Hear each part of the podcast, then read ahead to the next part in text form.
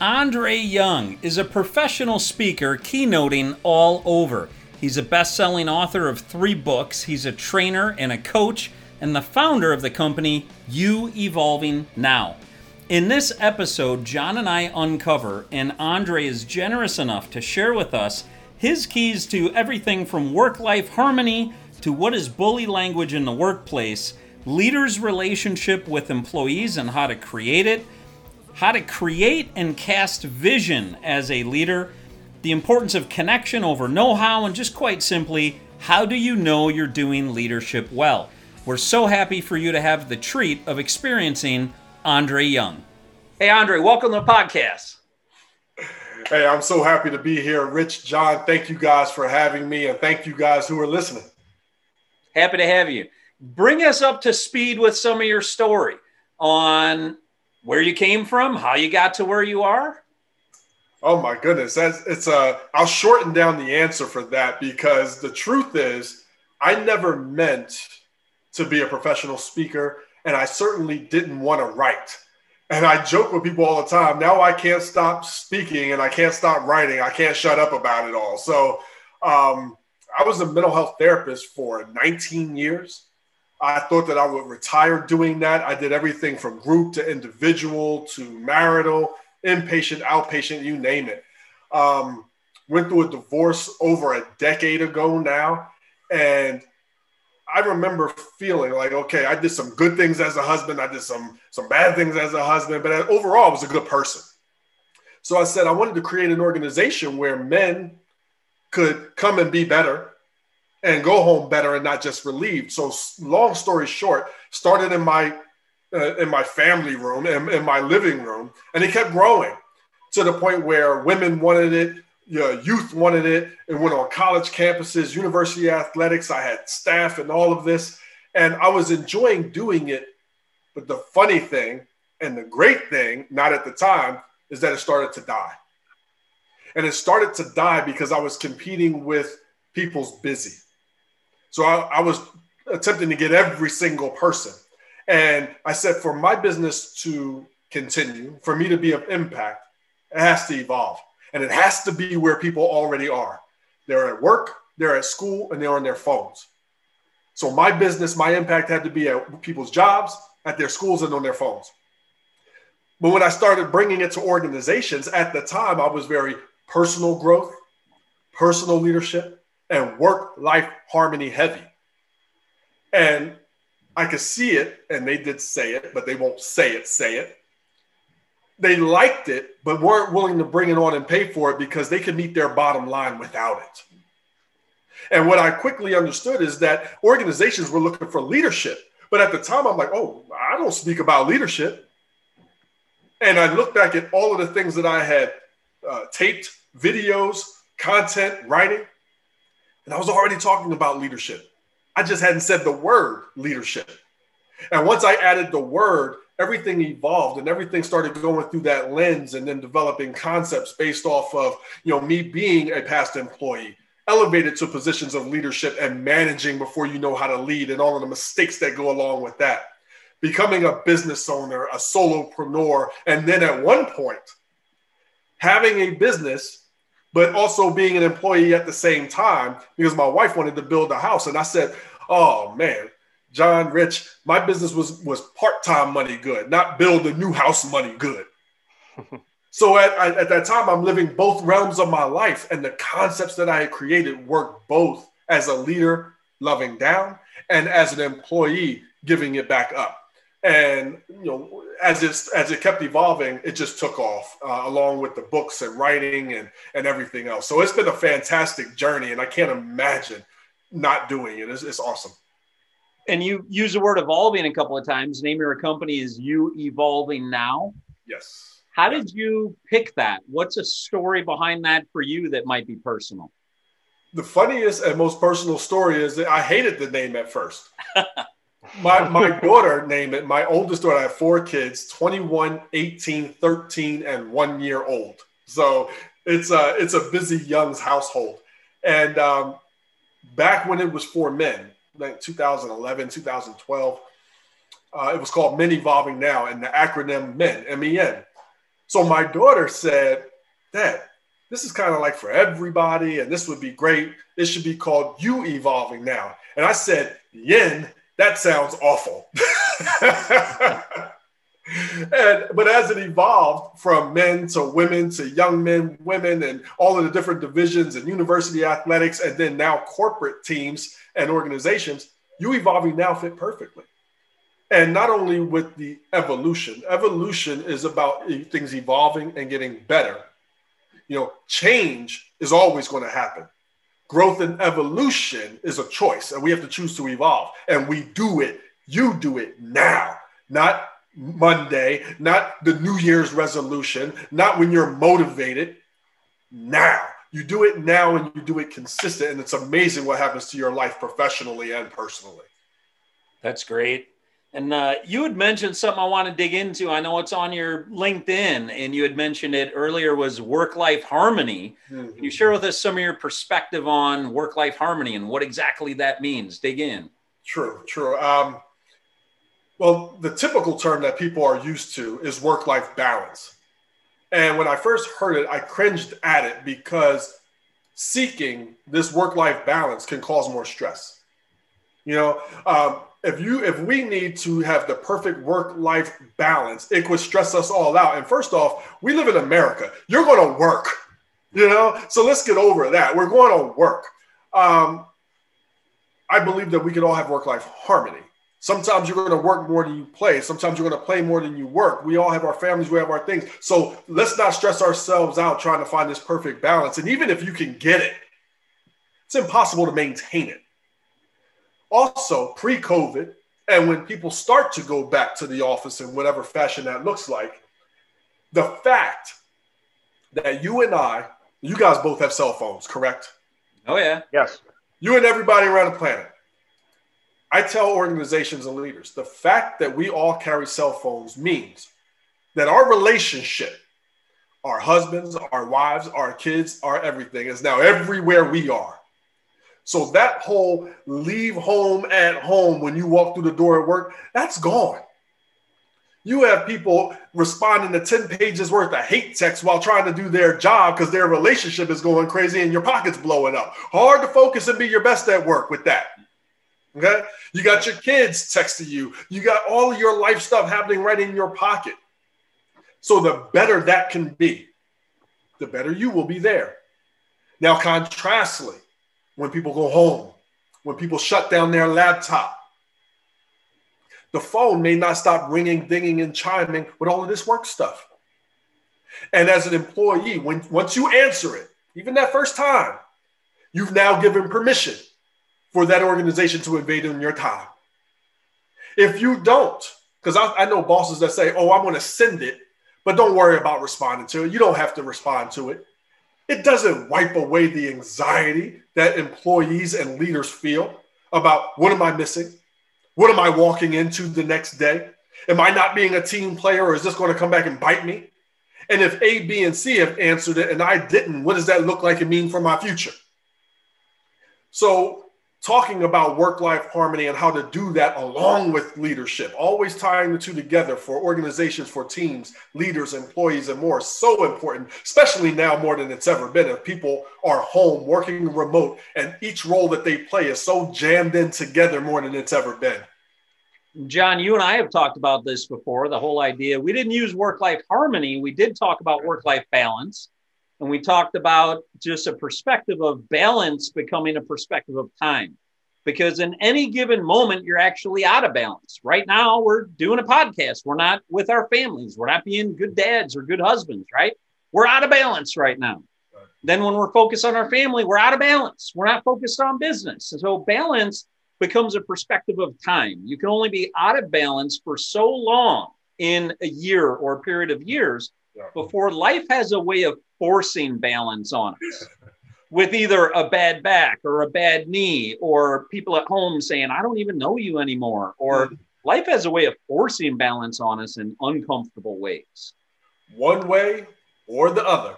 yeah, yeah exactly. I, I, would say, Rich, you know, we talked about this to your point. I, I sure love harmony than out of balance. Yeah. Uh, so I'm going to go with Andres right now because uh, I love the word harmony. And I also you know, I don't know where I had heard this before, but it truly is connected with me, and we talked about it before. Rich is I, I seek work life abundance. Mm.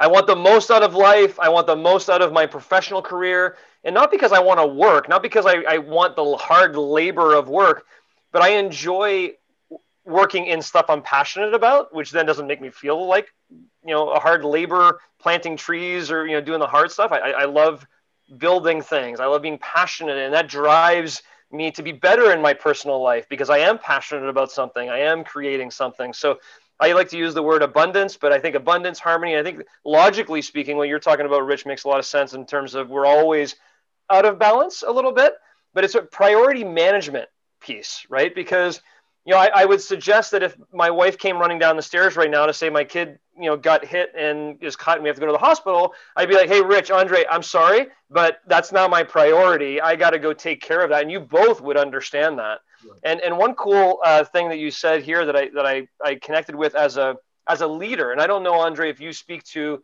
uh, more individuals or leaders and what they can be doing, but one of the things I learned to your point on you know sending emails on Saturday and Sunday to your employees. And to your point, I used to say exactly that.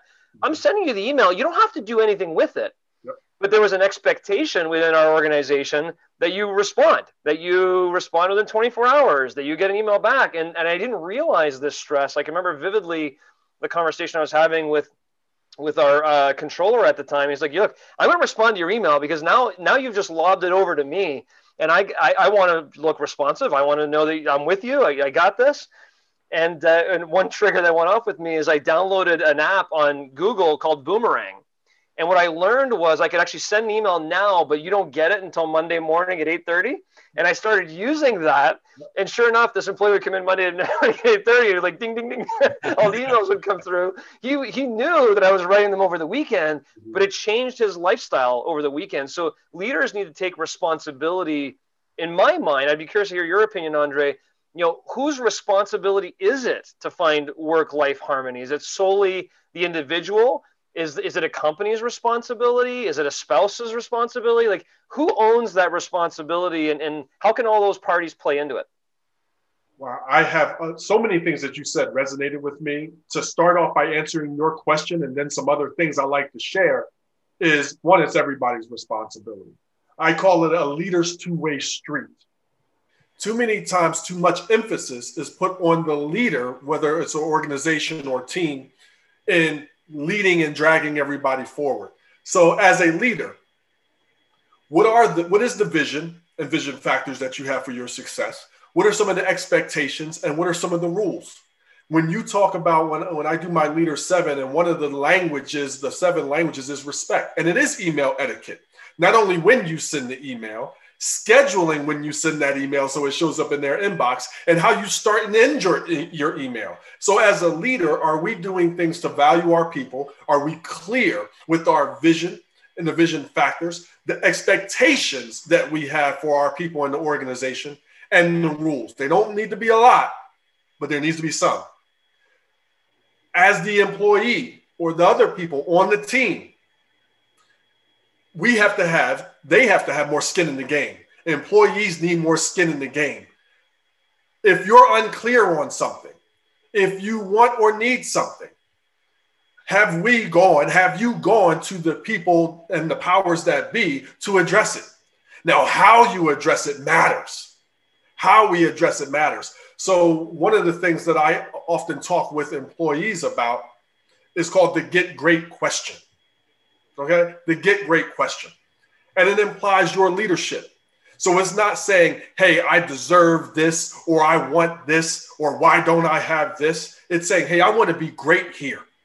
I'm finding it hard to be great with this happening. What do I need to do?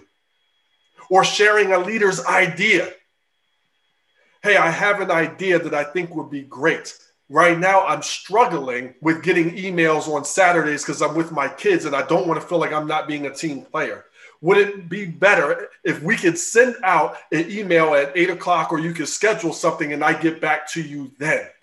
I think that would be great for me, but I want to know what you think about it and if there's something you would fine tune. Sometimes employees, team, team members have to help their leaders to lead them, help, help their coaches to coach them. So, with the get great question, with the uh, leader's idea, it puts more skin in the game and it fits their two way street. And leaders, have you created, have we created a safe enough space that they can come to you and share their idea and you have a great response to that? I often coach leaders on how to do that within organizations because when I first started this, it was a learning experience, right? So I worked with the C suite and middle management, and then I did a cohort with employees. That's my philosophy, bookending a company, you know. And I taught the, the employees the get great question I want to be great here. What do I need to do? I cannot tell you how many leaders responded back to that question with just keep doing what you're doing. It's a dagger to people's motivation. And we had to understand why that was happening. One, maybe this leader wasn't ready for that question. Maybe they haven't thought about it. Maybe they have a tornado of ideas going through their mind. Or maybe they simply had to pee and was on their way to the bathroom. So, how does that leader now properly, as a leader, address this question while also protecting their time and ensuring motivation on the back end? So, talking a lot about that. So, yeah. Uh, that's a big answer to the question. It's a leader's two-way street. Everybody's yeah. responsible for yeah, it. Yeah, and, I, and I, I, always, you know, when you're talking to employees, and I used to do this sometimes as well, when I was coaching an employee on how to deal with their leader, uh, maybe mm-hmm. not they weren't working for me, but they're working for somebody else. I used to say, you know, another way of saying two-way street. I say you have to lead up. Uh, you know, you have to take the initiative, and and the way that great get great question, uh, I love it I, because one thing that I've learned, because listen, you know, we are evolving now. Uh, you know, Rich and John are evolving right now, talking to you, Andre, and that's reason why we're doing this podcast. Is hopefully people can listen to and evolve themselves. And and to your point, evolving is not just change; it's getting better. And I found that how you approach situations, conflicts, um, dilemmas, the questions you ask yourself or the questions you ask the individual, i.e., the great get great question, how you approach things in life seems to be 90% of the battle. Uh, I'd love to hear your background on that from the mental health perspective and from the leadership perspective. Would you agree with that, or maybe I'm exaggerating at 90%? Uh, where, would you draw that? Um, I, I, agree wholeheartedly. When, when I hear things um, that I don't want to hear, or maybe even offensive, um, or I could be frustrated by because not everybody's going to have my same or your same as a leader uh, or employee, have your same passion for something or have your same personality. My first thing is always after my feeling, have your feeling, but your feeling can't guide it. Where are they right? Simply, where are they right? What are they right about? You know, typically people aren't the devil bursting out of the underbelly of society to ruin your day. They're emotional about something, but they also are right about something. What are they right about? What is it that they need most from you right now? And if it's reasonable, doable, and fair for who you are and what you're want and what you're willing to give, you do it a little bit outside your comfort zone. Okay. And you make it happen. Now, one of my rules as a leader was this uh, I don't enjoy. So my expectation was positivity um, and be of impact. My rule, one of my three rules was this, and it was a big one, and so many organizations have adopted it. Please accompany your problem with a suggested solution. It helps your employees be able to lead better. It protects your time and your energy so you're not Mr. and Mrs. Fix It all time. It allows them to start thinking of the bigger picture. And I say, look, one of three things is going to happen when you accompany your problem with a suggested solution. Number one, we may go with it. And that's great. Good for you, good for me, good for us. Two, we may not go with it and then I'm going to, or we may collaborate ideas. Number two, we may collaborate on ideas. Number three, we may not go with it at all, but I'm always going to promise to tell you why. I want to share with you the bigger picture of why not. Because why would you know? How could they know the bigger picture? They're not sitting in your seat. They might not know all of the departments or different things that go along with it. So now the challenge is can you now fit your idea inside this bigger picture? But they have to do it away from you. So it allows time for them to think, and you also still get to protect your time. Yep. So that, that's a, a big way of helping people to lead not only themselves but also you create leaders and then that also impacts their work life harmony because they feel like they're they matter they're yeah. working on something they're thinking bigger they're learning more yeah andre you, you talked about managing before leading and, and it strikes me as you're bringing up this conversation on how someone approaches a problem as an example have the solution before bringing the problem forward so that you, you've thought about it as opposed to hey we have a problem. What do we do? Right? And i found that one of the big differences between managing and leading is really never as a leader have the solution.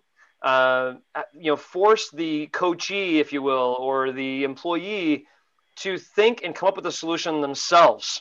You may need to guide them but you coming up with all the solutions to me that was a big difference between managing before leading you know is is if you're managing someone you may be more directive style where you're leading right. them you may be influencing them towards a solution but you had said something that i just want to come back on and I know that Rich and I have a lot of experiences in this area. Rich, I'd love to hear your comment. But you had said people need to learn how to manage before they learn how to lead, um, because you know there's a lot of mistakes that you can make along the way. Can you elaborate more on what you meant by that?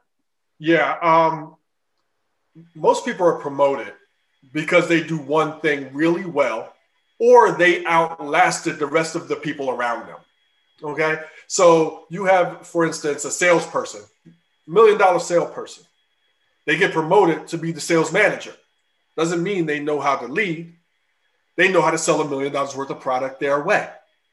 So we all fall into managing before we know how to lead. And what I identify managing as is you're cracking the whip from behind. Typically, you're speaking only your language that you're most comfortable with and that's easiest for you to them. And when they do things the way you would have done, you reward it. And when they don't, even though successful, you punish it. I always say there's five types of managers. Um, and I fell into it. I won't go through all of them unless you actually, you know, you know, but you have the ego. And I fell into the ego category where I wanted to create, I needed to create a bunch of mini me's. I wanted everybody to know what I knew so they could do things my way and get to my vision of success. And it can be useful when you're imparting information, but do they even want it? And are you recognizing most of the time the ego dismisses or fails to recognize the superpowers of everybody else on their team? You want you want everybody to be like you. That diversity and their superpower, because they got there their way, matters. So sometimes we have to be able to teach, but also white knuckle things because they have their way of doing it that they've been successful with you know, you have your climber, the people who want to climb up the ladder. You have the abuser. You have the incompetent. You know, so you have a few different types of managing styles. And I'm not saying they're wrong because we all fall into one of them when we get promoted.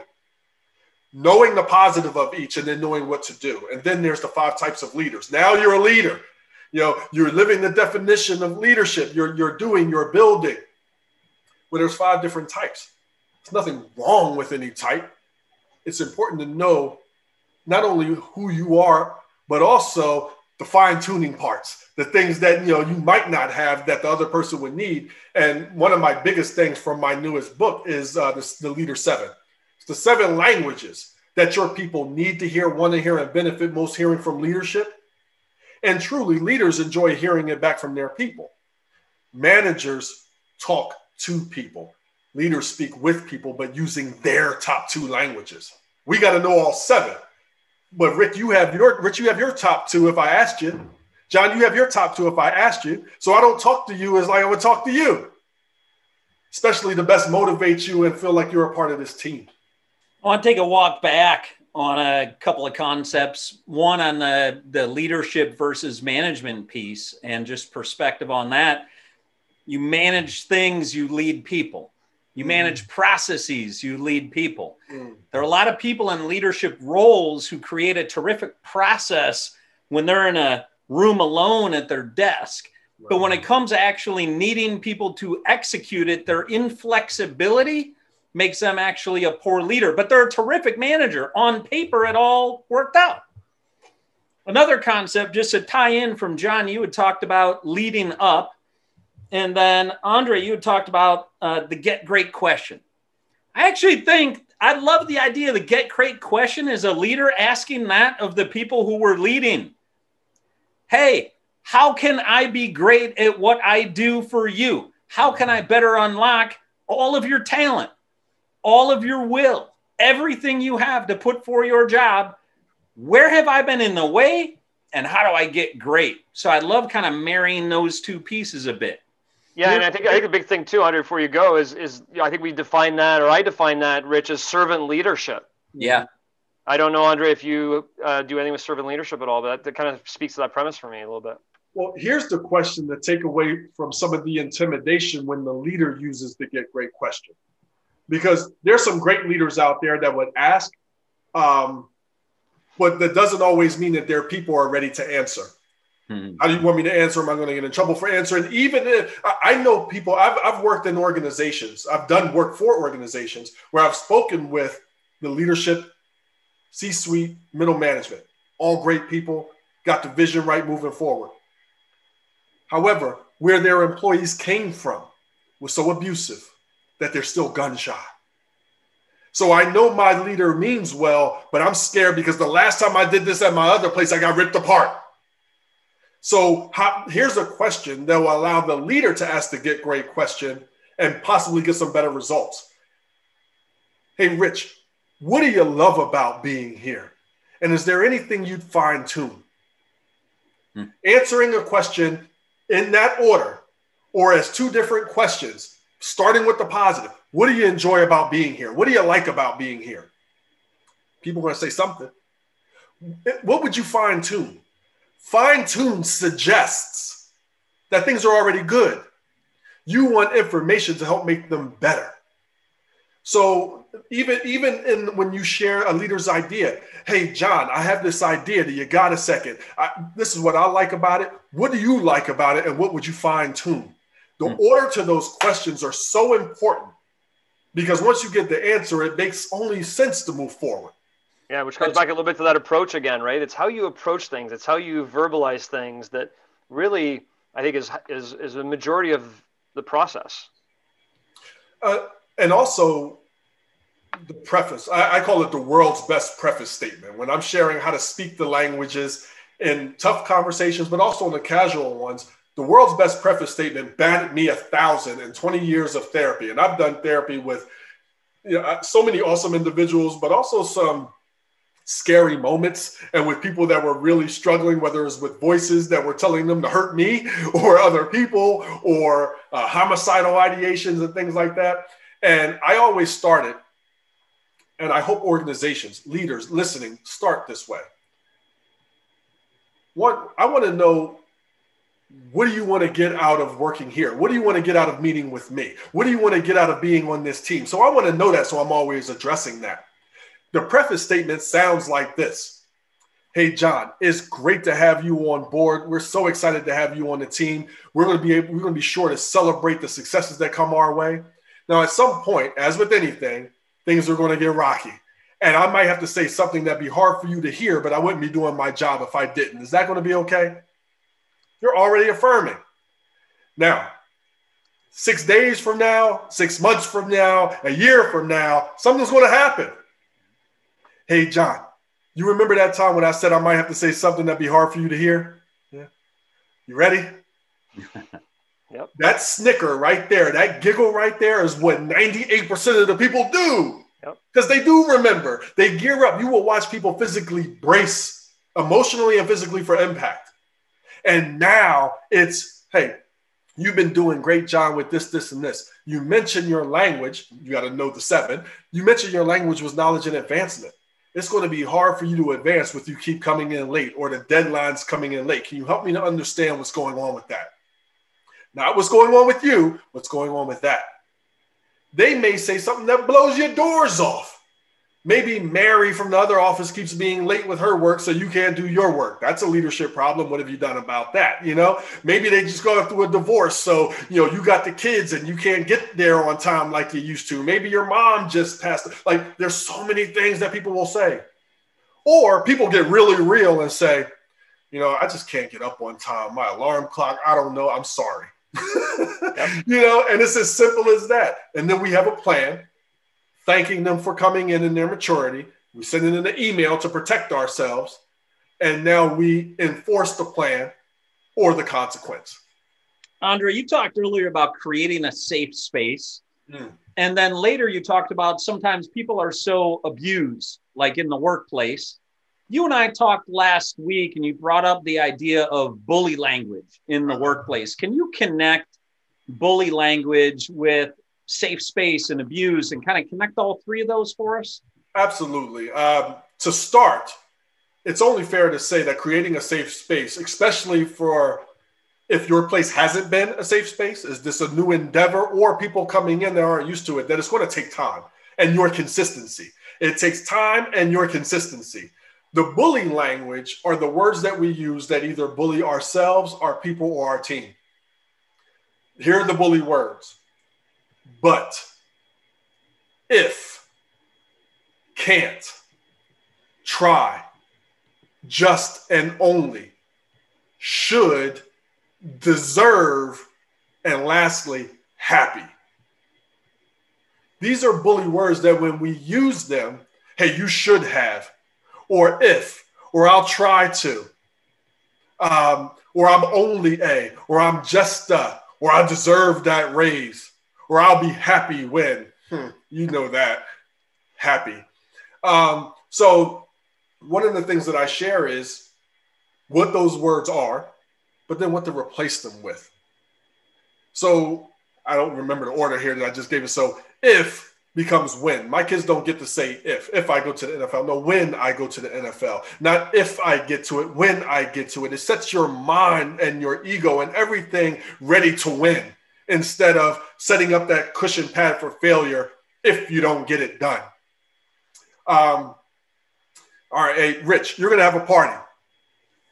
Ask me to come to your party. I love parties. Andre, come on, man. Let's go to a party. You know what? I'm going to try to make it. Do you expect me to be there? No. No.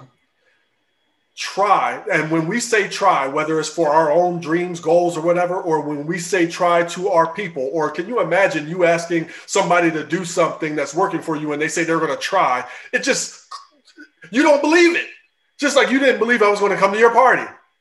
Nobody believes it. You don't believe it. They don't believe it. And it's not building on anything. So it's removing try and, sh- and saying, I'll get to it, or I will be there, or I need to check because I don't think I'll be able to make it. I want to, you know, so being able to get real honest and clear with what the vision is. But, oh my goodness, replacing but with a semicolon will save your life and relationships. Hey, John, you did a great job with this project, but you, John, you just did a great job with that speech, but anything I say after but, or hey, John, I'm sorry I hurt your feelings and said that. I'm sorry you didn't get a raise, but anything after but, people don't want to hear is typically blaming and BS anyway. Yep. So it's a semicolon. Hey, you did a great job on this project. Semicolon, pause. Next time I would add this in because it would have a greater impact for you professionally. I love the semicolon part. You know, the other one that I've been taught is out of uh, improv is yes and. Mm. So somebody says something and you might disagree with components of it, mm. and it's not no. Here's where it's not no, go. but yes it's, and yes and and you move over. So I love both of those tools as a replacement of the the but. I got one more one other thought before I turn over to John. I know he has questions I'm watching him chomp at the bit. Um, you talked about vision. Mm. Andre, I just had a conversation with somebody in my business today. And that person and I were both in leadership roles, and we both said, you know what we stink at mm. is setting a vision. Mm. We don't really know how to set a vision. Like, is a vision, we're going to go produce a lot of money? That's a vision. Is a vision like, it's going to be with this organizational chart, and here's the growth? Is that a vision? Like, how does a leader create a vision and how does a leader communicate that vision in a compelling way? Right. I don't think I'm particularly skilled at it. I'd love to personally learn from you with that question, really, and have any of our listeners who feel similar to I do on how do you do that? Um, for me, and I love the question. A vision is how do you want to most be impactful to the world, to your customers, your clients, your team? And how do you mix that, marry that with how do you want those same people to see you? So that's your vision. For, for instance, my vision is to be the best in the world in my space of leadership and work life harmony. Becoming wealthy, becoming wealthy with ideas I've created in the company that I've created. That's my vision. Okay. However, too many people stop right there. So that's what I want to be impactful to the world, but that's also how I want the world to see me. It's a win win. The problem is most people stop there.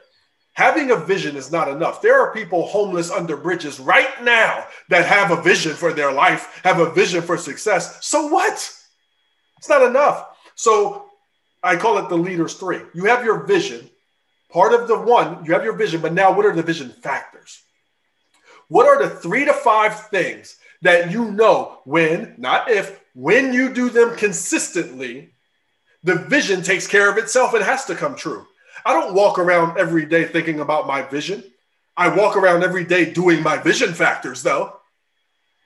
I have my vision on my mirror when I wake up, but I have my vision factors and things to do about those vision factors weekly on my board. Because you can get so busy being busy, you forget that other stuff. You forget the real stuff. So, number two in the leaders three are the expectations. What are your expectations for your team, for your organization? For me, my expectation is to leave anybody I speak with, individually, a stranger, an organization, leaders, better than when I met them. Period. That's it. Maybe your expectation for your organization is to be positive. I know some organizations have no negativity, no gossiping. Maybe it is to make a bunch of money. I don't know. There's no wrong one, but have one. What's your expectation? And your people need to know it. Then what are the rules? I don't believe you need a lot of rules.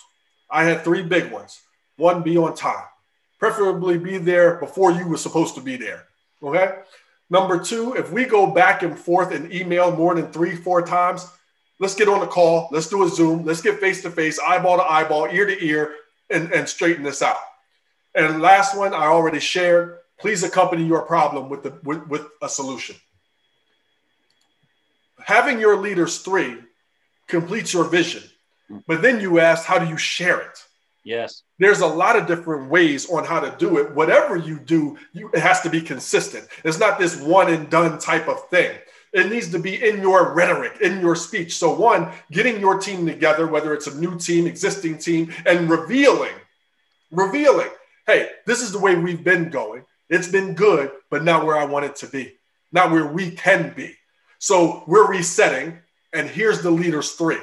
Now, I and, and this is a part of leadership that we got to say, especially because if you got some negative Nicks, negative Nancy's, some people that are there that are not on board with it and haven't been on board with it, we all know who they are. I understand that this is going to be new and maybe trying for some people. And we really want to move forward with the people that are here and want to be in this boat. If not, you know, we want to be able to create win wins. So we hope everybody will be on board, but I understand that everybody that starts us starts with us right now may not end with us. I hope that's not the case, but we are moving forward. That just said very nicely that some people might have to go. We're on board and we're moving forward.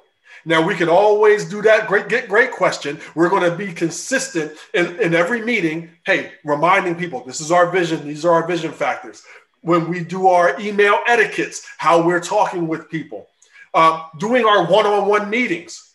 You want to be consistent with your vision? Have the one on one meetings that is the most canceled and most rescheduled meeting in all of business history. Meeting with your people one on one gets rescheduled and canceled more than any other meeting in the world. But it's how you have that meeting. It doesn't have to be this long, drawn out thing. And it's not always about organizational, functional pro- uh, productivity. I want to know, first off, what's been good since our last meeting. I call it the POW, the positive of the week. I go first. Hey, my son just scored three touchdowns. I just got asked to speak in LA. What's been what's been positive since I've seen you last? You set up a way for them to know how to answer. Then, hey, what do you want to get out of our meeting today? What do you want to get out of our one on one? Let them share. Maybe they say something again that blows your doors off. You didn't know. I want to know how I get a raise. I would like to know how I get on this committee. I would like to know how I can do this in a different location or whatever it is. Maybe they say nothing. Next, you want to marry what your goal is for them. You know what they need to improve in and what you want organizationally. Marry it with what they also said they wanted to get out of the meeting, creating a win win. Then we develop a plan. Okay, so so moving forward, you're going to do this, this, and this, and we're doing this, this, and this for the bigger picture. Great. And then lastly, most important, getting out of your one-on-one. What was your biggest takeaway from our meeting today? Let them say it. Whatever they say is going to be more true for them than you telling them what was great about it. Pre COVID, or back in the office after COVID, when people walk out of that meeting, they walk out with a better bop in their step because it's more true to them. You asked what they wanted. They said something that was good to them. They're ending it on a positive note, not, oh, I got to meet this number again, or I got to do this, or I just got, you know, it's another evaluation just on a weekly basis. The other people in the organization are watching. And one of the best things that will happen that you will never see as a manager or as a leader is this conversation right here. And this is how I knew what I was doing was creating value. Employee A says to employee B, Hey, have you had your meeting yet? Have you done your one on one? Or did you sit in that uh, training yet? Oh, employee B says, Oh, uh, I don't want to do that. That's going to be stupid. Employee A says, No, no, no. That's really good. It made a big difference for me, and you should go. You can, you know, you know that, and then it starts to trickle without you having to sell it. Mm-hmm. That's the win. But it, revol- it, it, it, requires that you know how to lead, but you're consistent with it. You know your leaders three and you speak it consistently. And also helping and speaking their language goes a long way. Knowing your seven, but knowing their top two.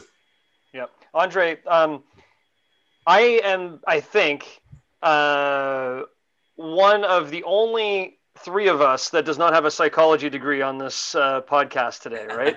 um, and so a lot of what we're talking about is language and the power of language. And it's not as if you're not telling the employee that they shouldn't be late and they got to figure out the problem. It's how you approach it, how you language it.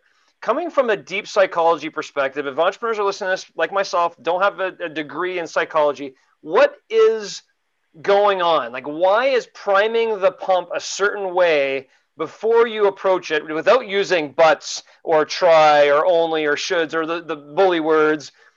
Why is the approach so important to the psyche from a medical perspective to prime it properly? Um, one of the best things that I learned in being a therapist is that it's 80% connection, 20% your toolbox and actually know how. And that's why a lot of therapists or people in the, in the social services field, they can get all A's and they can know all of the practical application of techniques. However, if they can't connect with people, it doesn't matter. It doesn't matter. It's 80% connection to how you bond with a person that then allows you to be able to say the things that need to be said. Because some people would think what I'm saying is soft leadership. This is not soft. How many times have I said, but in a very nice way, this train will might, might leave without you? You know, I'm not, it's not soft leadership, it's leadership, but it's making that connection first. It's having that empathy first. It's being human to human first.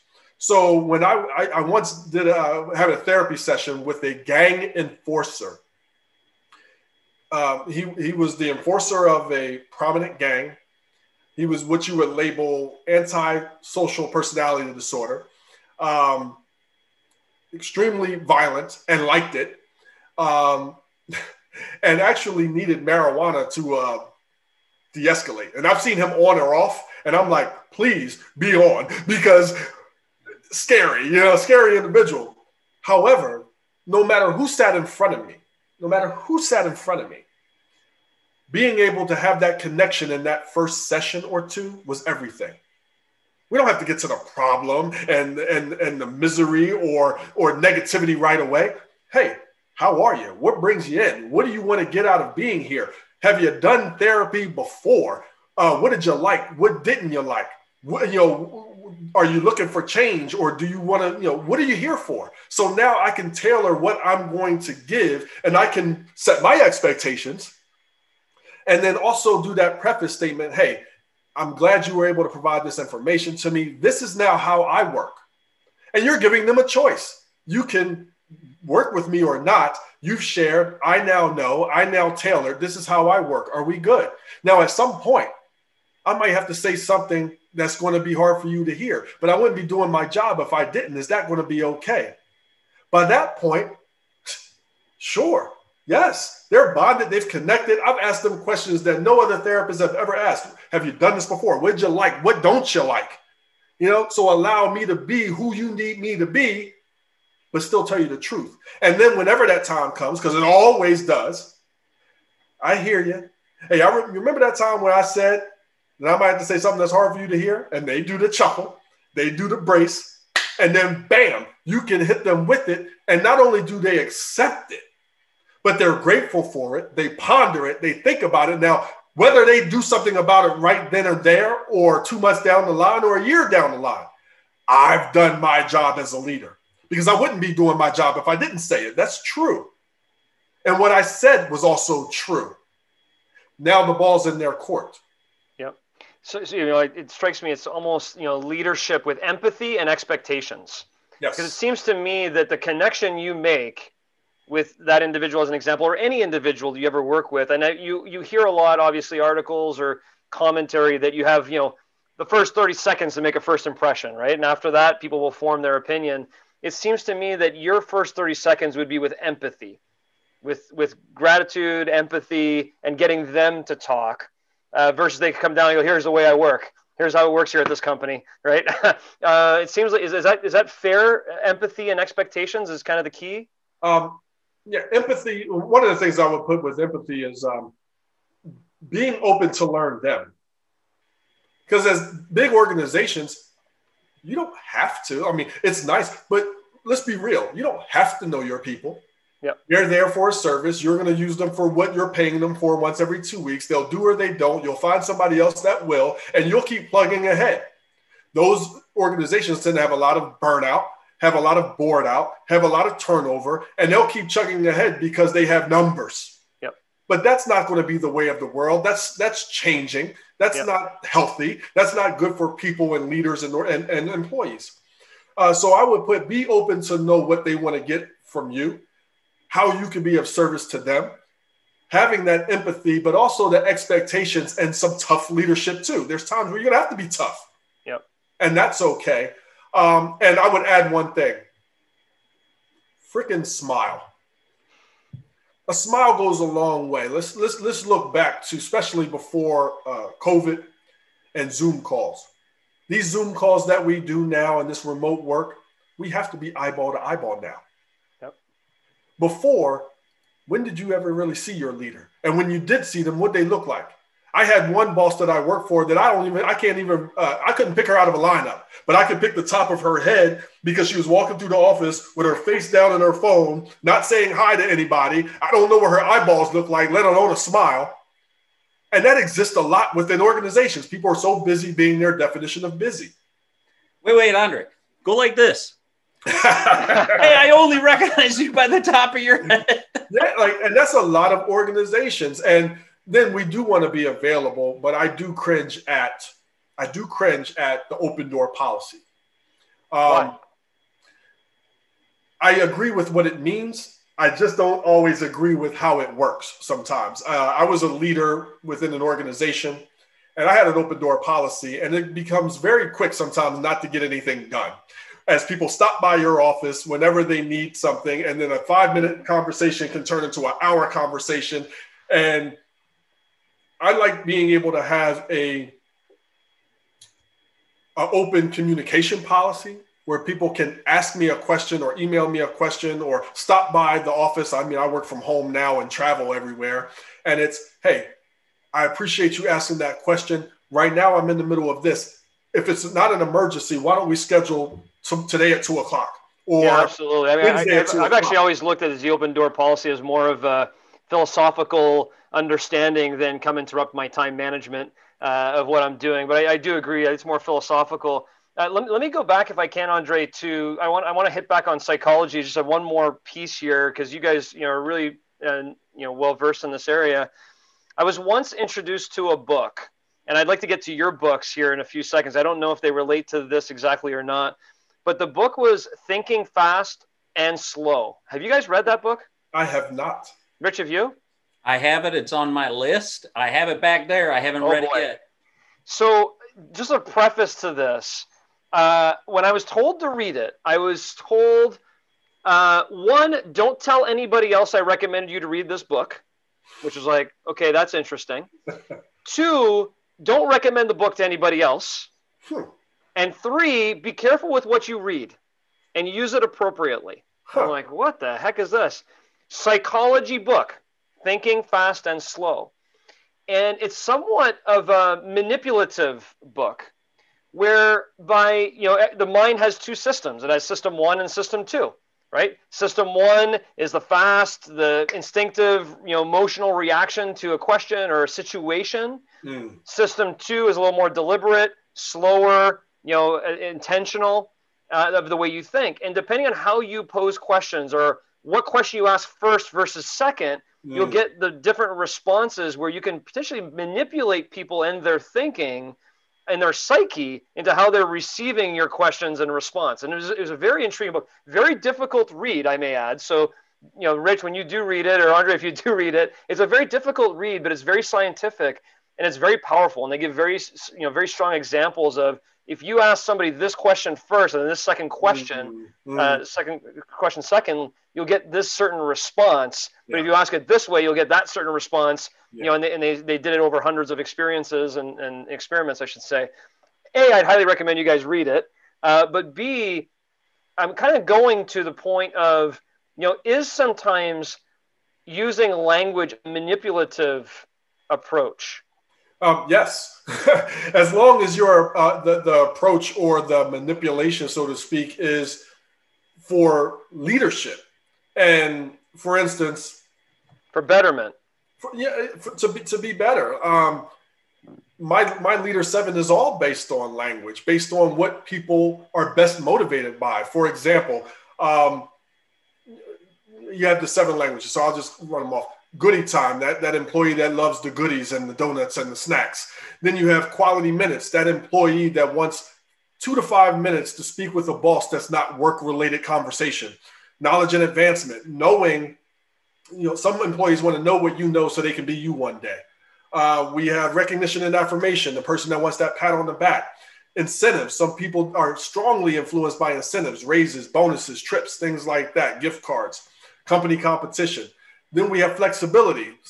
Me, flexibility. Can my ideas be flexibly implemented or can I work in a flexible manner? COVID helped a lot with people who spoke that language. And then respect. And there's a long drop list what that looks like. So when I was an employee, my last job as an employee, when I first started off as an employee years ago, I was knowledge and advancement and respect. I wanted to know what people knew so I could be you one day, have your job, earn your money, yada, yada, yada. Towards the end of my career as an employee, I knew that I wanted to be doing what I'm doing now being a professional speaker, author, trainer, doing all of that. So my language changed. I'm now flexibility and respect. My old boss came came to me one day, and I'm working at, in a sales position because I wanted a, entry level job that allowed me flexibility so I could do my thing. And he said to me, "You know, Andre, we love great people like you. You've been doing such a great job. We want to get you promoted and moved up. And he's talking to me. And I'm looking at him and I have so much respect for who he is as a person. And he's great at his job. However, I'm looking at him. It's a Saturday afternoon. He's wearing a suit, standing in a retail store, talking to me while I'm missing my son's game. So if I do everything the way you want me to do, I can still be here 20 years from now, standing in a retail store, wearing a suit and missing my weekend life. No, thank you. He was speaking to me from knowledge and advancement, his language, or what he thought I wanted to hear. instead of knowing my language and manipulating me, if you want to use that word, with flexibility. Because if he was flex, if he knew that I was flexibility, you would he would have said, "Hey Andre, we love to cre- uh, keep great people like you. What do you love about working here, or at least like about working here? And what would you fine tune?" And I would have been able to say, I love the schedule. I like that, you know, I never know who's walking in the door. I like sales. I never thought that I really would. I enjoy the team. I enjoy the people. How what I would fine tune is a more flexible schedule. We have rovers on Mars right now. I don't know why we can't get a floating schedule for the weekend at a retail store. Is there a way that I can see my kids' game and make up time on the back end? Something. Shoot, I leave and come back just so I can see it. We never had that conversation. Therefore, I quit. You know? So using language, depending on why you're using that language, knowing what language best motivates somebody to impact the betterment of the team, um, it's priceless. I know what language my wife wants to hear. She's words of affirmation. You have the five love languages. My seven don't work with, you know, they, they don't interchange. Like, because one of the love languages is physical touch. I don't need my boss to rub my back you know? So it's, it's not a crossover all the time but i know my wife's language and when i speak it i get way more of what i want and need. Yeah.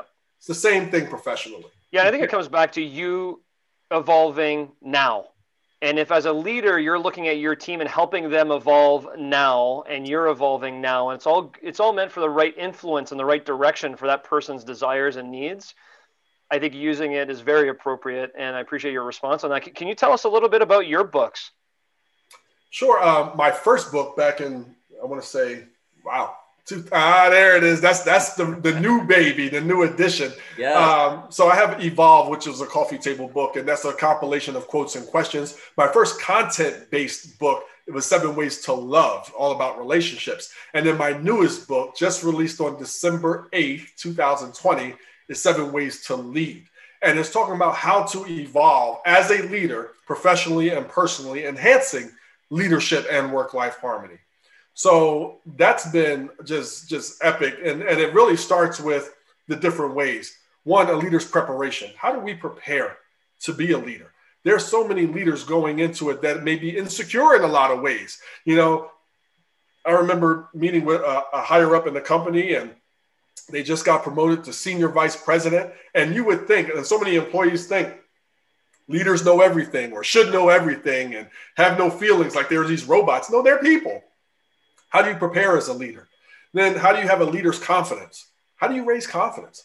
How do you have a leader's gratitude? Then what are the daily leadership things? Way four, the daily leadership things that you do consistently to effectively lead a team. How do you do a leader's risk? How do you know how to take risk and when to take risk and then what to do after success? A lot of people don't know what to do after success. And the first thing we got to do is take care of who and what's been taking care of you. You know, then we get into self-care. One of the things across the board that great leaders do, no matter what organization or team is, they know how to take care of themselves. Okay, how do you do that? And because you have people, and I remember as as a therapist, I did in home, in, you know, everywhere. I would go into these mansions sometimes, and these people have these top jobs and can be miserable at home. Top jobs, miserable at home, making all this money, but never home.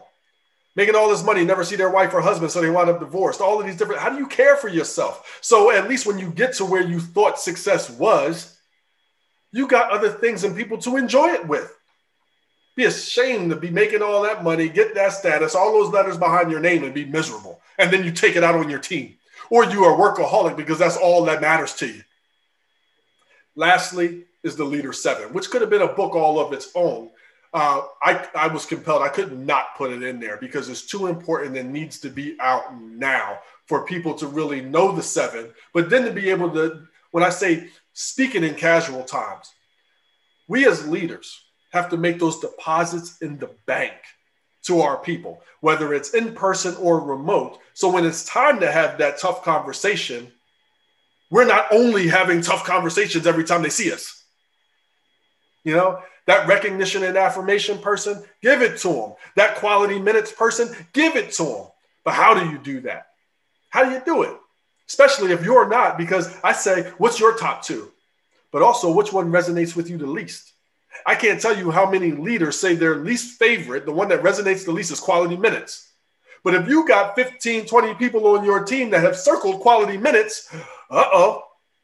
So, how do you make it easier for that leader to then go to that person? So, I talk a lot about that in the trainings as well, how to do that.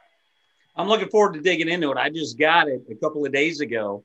I've already circled a few chapters I want to get into first and, uh, and eat it up. John, you had talked about manipulation. And I took a training class at one point and have come to learn there's a one word answer about the difference between manipulation and persuasion. Mm. One word. Can either of you guess it? Positivity. Intent. Intent. Intent. I love it. Yes. that we'll, is the we'll marry them. Positive intent. ah, there you go. That's a two-word answer now. It's intent if your if your intent as a leader, you can use the same. Let me back up. You can use the exact same words and the exact same techniques or tools. But when it comes down to your intent, are you using them for the best interest of the person who you're influencing, or are you using them for your own best interest? Right. And there's a phrase that we use in our business that's you do leadership with people, not to people. Mm. If you don't feel like you can say to somebody, hey, Andre, here's what we're going to do. We're going to work together to try to get you more motivated. And I want to try to look for a few things that are really going to turn you on when you're in a room alone, that are really going to get you fired up. I want to do that with you. Are you in? You're working with them, right? And that mm-hmm. is the intent to work with that person.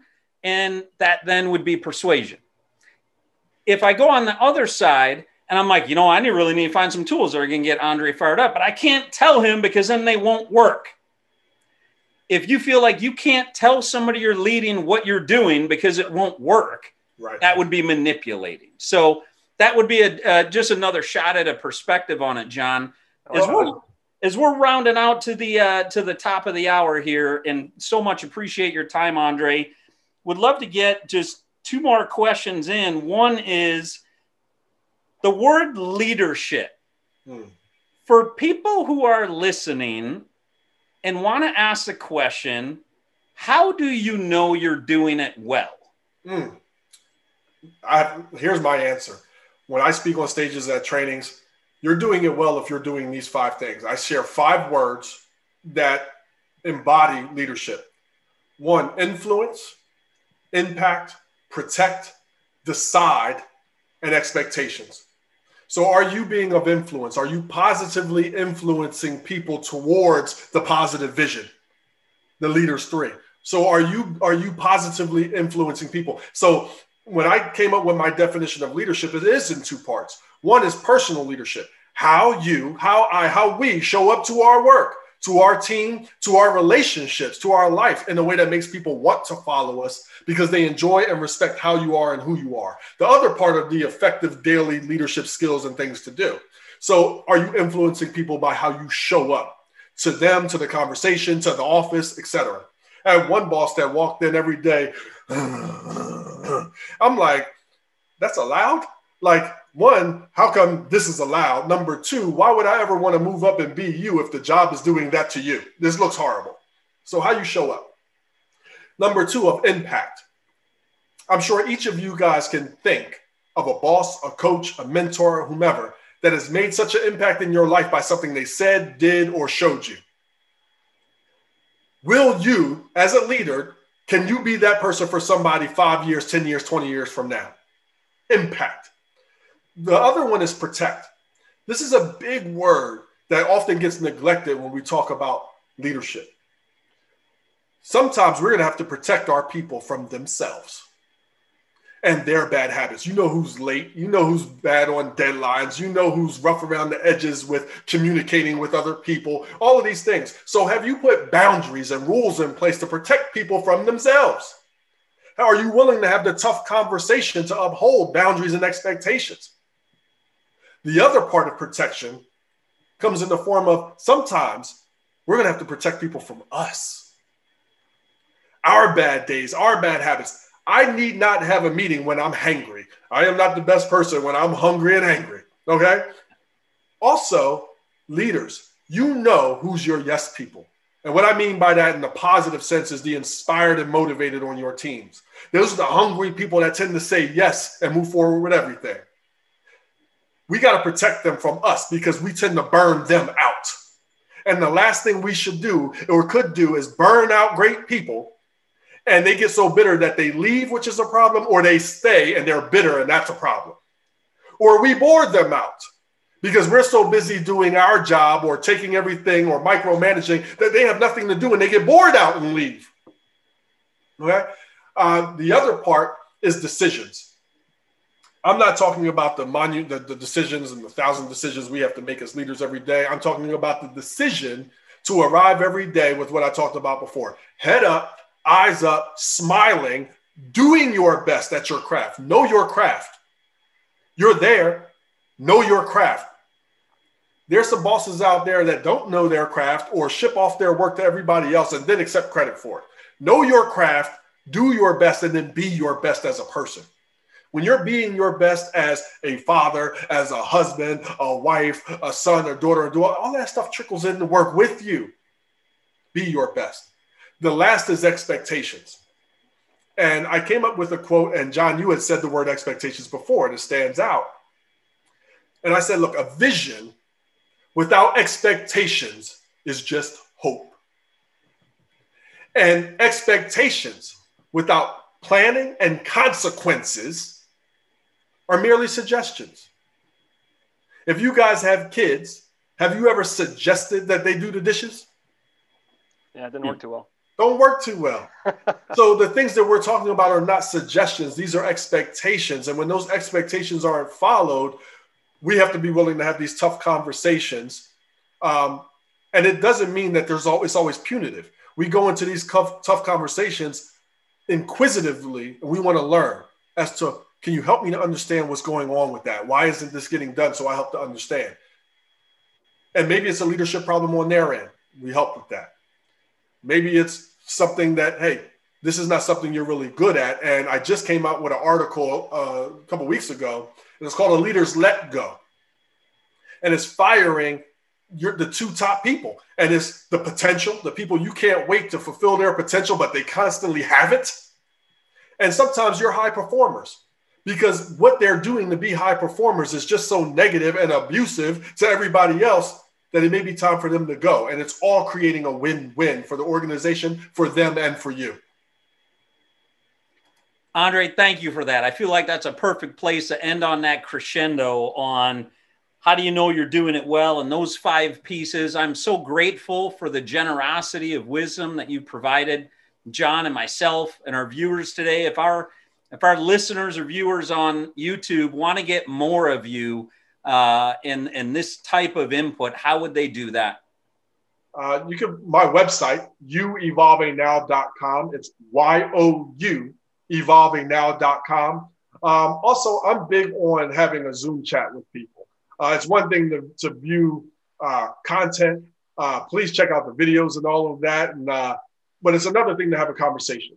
So um, my email address is Andre, A N D R E, at youevolvingnow.com. And I'd love to be able to learn more about organizations that are out there and things that they need most.